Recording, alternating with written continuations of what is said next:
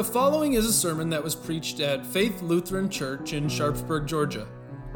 For more information about our church or to hear past sermons from Faith Lutheran, visit georgiafaith.com. Thank you for listening. He never saw it coming, but really, whoever does, those great moments of failure in our life, those times where we do the things but maybe between we're 18 and 48 that keep us awake until we're 80. Those great failures. And why is it that those gut wrenching failures always seem to come on the heels of maybe great experiences or personal triumphs or a spiritual connection? I mean, that's the way it was for the Apostle Peter there in that gospel that we just heard, right? I mean, think about what a triumph of faith it was for Peter to have in the Son of God made man to say, Jesus, tell me, tell me to walk to you on the water. Can you imagine jumping over the side? What a great triumph of faith to believe that this man was the Son of God who could control things to such an extent that if he wants me to walk on the water, I'll walk on water. But right on the heels of that great triumph of faith, well, came Peter's great failure. Right, the wind and the waves and his fears robbed him of that triumph, so much so that when Jesus plucked him out of the depths, he chided him and said, You of little faith. Elijah never saw it coming either. I mean, his, his great failure. Like Peter, it came on the heels of a great triumph. And maybe like you and me, it came predictably after a time that we felt great success. Remember who Elijah was. He was one of God's greatest prophets, and he needed to be because he lived at a time that was about the worst ever for the people of God. He lived at the time there was a man, king of Israel, named Ahab, and his wife, the queen, her name was Jezebel. And these two were the worst leaders to ever set foot on the soil of Israel. It's not just that they were, it's not that they were bad managers of the kingdom or something like that. No, it's what they did was they were setting out to systematically destroy the worship of the true God in Israel. They killed the Lord's prophets and his priests, persecuted the religious leaders and the people that were faithful to God. They imported false gods from other nations and established priesthoods and prophets to serve a god named Baal. It was idolatry on a national scale. God's answer? Well, he would send Elijah to confront Ahab. Now, imagine for a second that you're Elijah, right? All the other prophets are systematically being killed by Ahab, and now God says, No, go.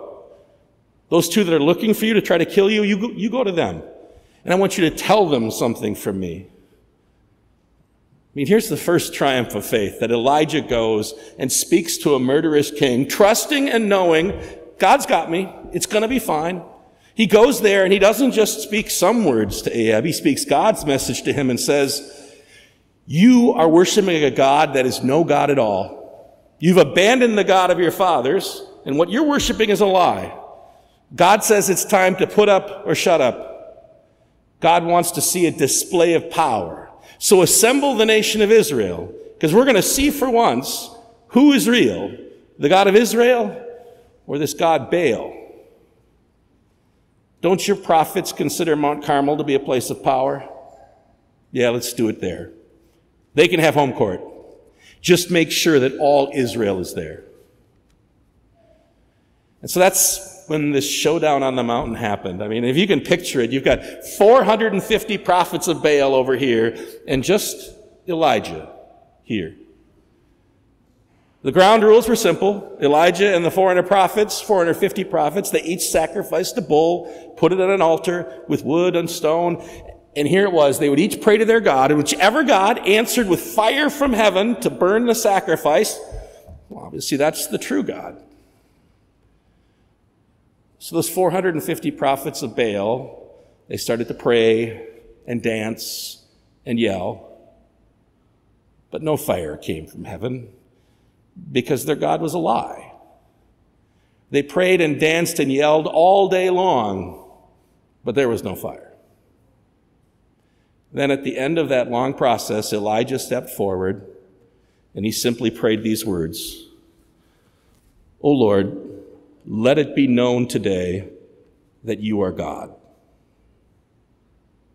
And fire streaked down from heaven and burned the sacrifice and the wood and the stones and the soil. And the people of Israel began, shout, began chanting and shouting, The Lord, He is God. The Lord, He is God. And 450 prophets of Baal were permanently put out of business that day. It's just a tremendous victory of faith for Elijah to stand there himself against a nation and put his trust completely in God, that the God of Israel would let them know that the Lord, He is God. He was riding high. What a triumph. That's why he never saw it coming. The queen Jezebel, when she heard that 450 of her prophets of Baal were dead, she sent a message to Elijah Before tomorrow, I will kill you. And how to, how to explain it? Elijah, this, this man of faith, this man who just gave a triumphant example of faith, his faith just, well, it failed him. His fears and his despair he ran. Ran into the wilderness, ran away from his place of ministry, ran away from what God had called him to do. He just ran. When we find him in our reading for this morning, he's hiding in a cave, of all places, right? Now think about this. The Bible says something really so astounding here. Here's this failure of a prophet who's run away in fear, in doubt, is in distress. He's not where he's supposed to be. He's out in the middle of the wilderness, out at another mountain, hiding in a cave. And then the Bible says this, kind of stupendous. The word of the Lord came to him. I mean, think about that. In the middle of this great failure of faith, in the middle of the wilderness, the Word of God came to him. God didn't write him off. God didn't abandon him to his fear and despair. God found him in the wilderness in his fearful wanderings, and the word of the Lord came to him. Here's the thing God doesn't just do this for his prophets, he does this for every one of his people. Because there are days when we might find ourselves wandering in the wilderness, maybe wallowing in a sin, maybe wandering in the wilderness because we're so full of doubt and worry, wandering in the wilderness because we're full of despair. This is not a God who writes his people off. This is a God who finds them. The word of the Lord came to him. But now it's really interesting what he says, right? The word of the Lord did not come to Elijah, nor does he come to us and say, Hey, see you wallowing in sin in the wilderness, and you know, I just want to let you know it's going to be okay. No. No, what did he say? What are you doing here, Elijah?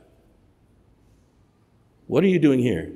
It's a question that God asks of us when he finds us wandering in the wilderness, too. What are you doing here, Christian, wallowing in this sin that you know you shouldn't be? What are you doing here, wallowing in this doubt and despair? What are you doing here so far from the vocations I've given you, the places I've called you to serve? What are you doing here? Elijah was out of place. God asked him, What are you doing here? And it's interesting how Elijah answered. Oh, what am I doing here, God? Well, I'll tell you what I'm doing here. I worship the Lord, the God, the almighty, powerful God, the leader of the heavenly armies. I've been faithful to you, and now this queen wants to kill me. The title that he used for God when he addressed him, um, you know, emphasizes God's role as the omnipotent leader of the heavenly armies, and we can start to get Elijah's point, what he's intimating here. God, if you're in charge of the heavenly armies, if you're a God of all power and might, then why in the world is this evil queen still standing? And when she's threatening me, your faithful prophet. Turns out Elijah had come looking for more fire. Right? He uh, ran to the mountain called Mount Horeb, which is another name for Mount Sinai. And we can tell pretty easily why. Elijah was looking for more fire like the stuff he saw on the top of the mountain. Think about that. The top of the mountain, everyone in the world could see that God was on Elijah's side. And who could stand against him? So then why, Lord, why this evil queen threatens my life and makes me scared? I mean, what Elijah really wanted was a God that was made to order. God, I want you to use the fire now. I want you to fix the problem in my life the way I want it fixed and on my timeline. That's why he goes to Mount Sinai. He goes looking for fire. Because the last time God showed up on Mount Sinai, that was when he gave the Ten Commandments to Moses. And when Israel was assembled under Mount Sinai, you know what they saw on that mountain? Earthquakes and windstorms and fire. Trumpets piercing the air and ear. When God came to Mount Sinai the last time, everyone shook in their shoes. So when Elijah goes looking for fire, where does he run? He runs back to Mount Sinai. He wanted God on Elijah's terms. So God was going to teach him something, something very important. He says, Elijah, go out on the mountain, for the Lord is about to pass by.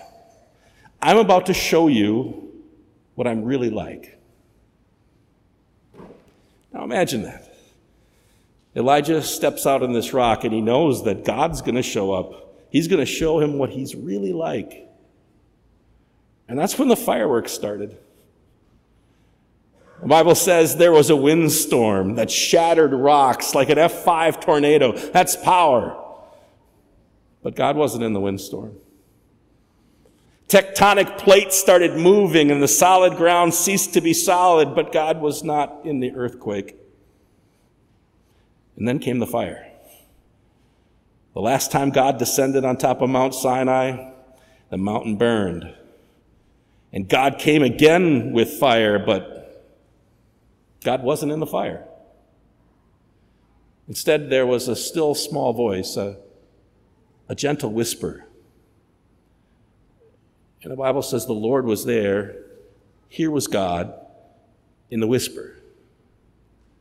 God's teaching Elijah something very important. Our God is a God of great power and great might, but he's also a God of love who gently calls on each of us to leave our wanderings behind, to leave our failures in the past, and to follow him in faith.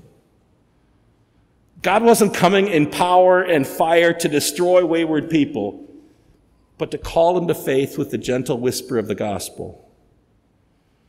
Yes, He's the God of the heavenly armies, but He chooses to work through the still small voice that says, God loved the world in this way. He gave His one and only Son that whoever believes in Him shall not perish, but shall have eternal life. And it's the same gentle whisper that reminds us again and again that those failures of ours, they've been bought and paid for with the blood of God's Son. Now God invites us to leave them behind and to follow him in faith. And it was that same gentle whisper that God turned to this wayward prophet, this man who was so far away from the calling God had given him. And he said, Go back. Go back and do the job I gave you to do. So, what are you doing here? Maybe you found yourself wandering in a wilderness of sin or doubt or despair. Maybe you found yourself in a place far away from the roles or the callings God's given you. God's gentle whisper to you today is an invitation to leave those failures and those wanderings at the foot of the cross and return to the callings He's given you. To go back and serve and love and fulfill everything that I've laid before you as my child. It's easy for us to lose sight of that, especially when we have a day like Elijah did. Maybe we're not being chased by a wicked queen, but we know what it's like to live in a world that doesn't seem to line up with some of the promises God's made us. But here's the thing what God teaches us with Elijah is that our present circumstances are not indicative of our relationship with God. So if you are suffering or you are sick or you are sorrowful, that is not indicative of your relationship with God. I get it. We say to ourselves, you know, Lord, I don't understand why this is happening to me. I'm a faithful Christian. I come to church. I serve you, Jesus. Why in the world would you let this happen to me? Show me the fire. Show me the earthquake. Fix it, Lord. Fix it now. God's not in the fire. He's not in the earthquake. He's not in the wind. You are here today to hear the gentle whisper, the voice of God that whispers in your ears and gives you promises of something better that's coming, and the certain hope that one day He is going to fix everything that's broken in your life. I mean, that's the whisper that says, Look at my cross. If I loved you like that there, can't you be certain that I will love you right here and right now? Go back. Serve in all the ways I've called you to serve. Trust me. Elijah did. And God kept every promise. That evil queen never made good on her threats. And you know what happened to Elijah? He did get to see fire eventually, but it wasn't God coming in the fire of judgment against his enemies. It was in the fire of God's grace in the chariot and horsemen that God sent to herald his faithful prophet home to glory. What are you doing here? Well, Lord, we know that answer. We're here to listen to that gentle whisper that tells us again and again trust me. God grant it. Amen.